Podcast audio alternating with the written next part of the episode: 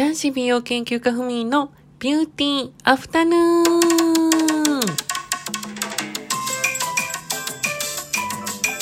こんにちは。この番組は毎週金曜日お昼12時に私男子美容研究家ふみが日々の出来事や美容、あとリスナーさんのご質問にお答えしていくゆるーくカフェ感覚で聞いていただけるラジオ番組です。今週も皆様どうぞよろしくお願いします。はい。皆さん、ちょっとね、私、結構急いでいます。なんでかというと、あの、ちょっと私、iPhone をお仕事で毎年1回買い替えてるんですよ。で、さっき今朝方、急遽 iPhone 12 Pro の、あの、入荷が、あの、あの、取り寄せが完了しましたっていう、あの、メールが来たんですよ。で、私、最初、ドコモの方でオンラインで予約を入れてたんですね。そう。先月 iPhone が3週間前とかもう約1ヶ月ぐらい前かな。あの、ドコモから、あの、予約開始になった、あの、本当10分、予約開始時間の10分後ぐらいとかに、私すぐ予約入れたんですよ。もう本当に、早急にね。で、初日の予約開始日の10、あの、始まった10分で予約入れたのに、あの、3日前に、まで、あの、入荷がされてなくて、でも私、あまりにも、あの、もう入荷されないから3日前にドコモの、あの、予約を取り消ししたんですよ。で、なんか、あの、口コミとかにヨドバシカメラが早いんじゃないのみたいなこと書かれてたから、私、ヨドバシで3日前にあの予約入れ直したんです。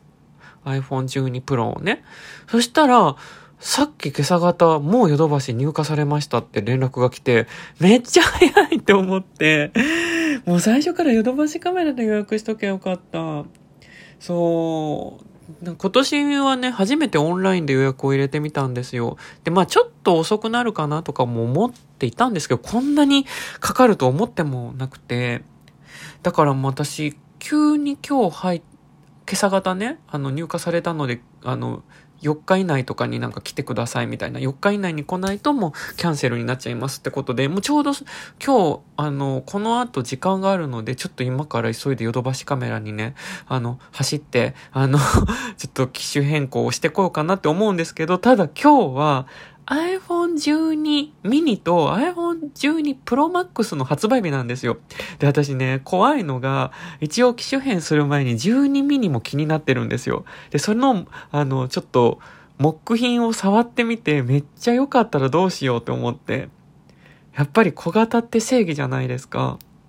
だから、なんか小さい iPhone ね、やっぱ片手打ちできるのとかめっちゃいいじゃないですか。最近どんどんスマホが大きくなってきてるから、なんかもう、あの、大きいのが当たり前になってきたけど、でもやっぱり小さいの見るといいなって思っちゃいそうで、なんか私、だからせっかく今日入荷されて買おうと思うんだけど、その12ミニを触って、なんか気持ちが変わっちゃったらどうしようみたいな。そう。まあでもカメラは、プロの方が綺麗っていうし、もう私も優柔不断だから、もう、だからね、なんで12ミニの発売日に入荷されるのよって感じですよね。もっと早めに入荷してくれてたら諦めもついたのにって感じで。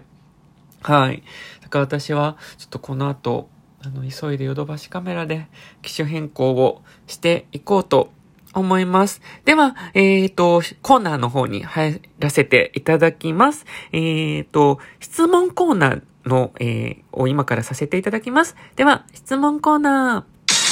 はい。このコーナーは、えー、リスナーさんからラジオトークのアプリを使って私の方に直接ご質問をしていただいた、えー、方のご質問を、えー、読読んで、それにお答えさせていただくというコーナーになります。では、えー、今日一件読ませていただきます。はい。えー、ベベさんからご質問いただきました。ベベさんどうもありがとうございます。では読ませていただきます。ふみーさん、こんにちは。こんにちは。インスタにインテリアやビトンのバッグやおしゃれアイテムをピックアップして載せてほしいです。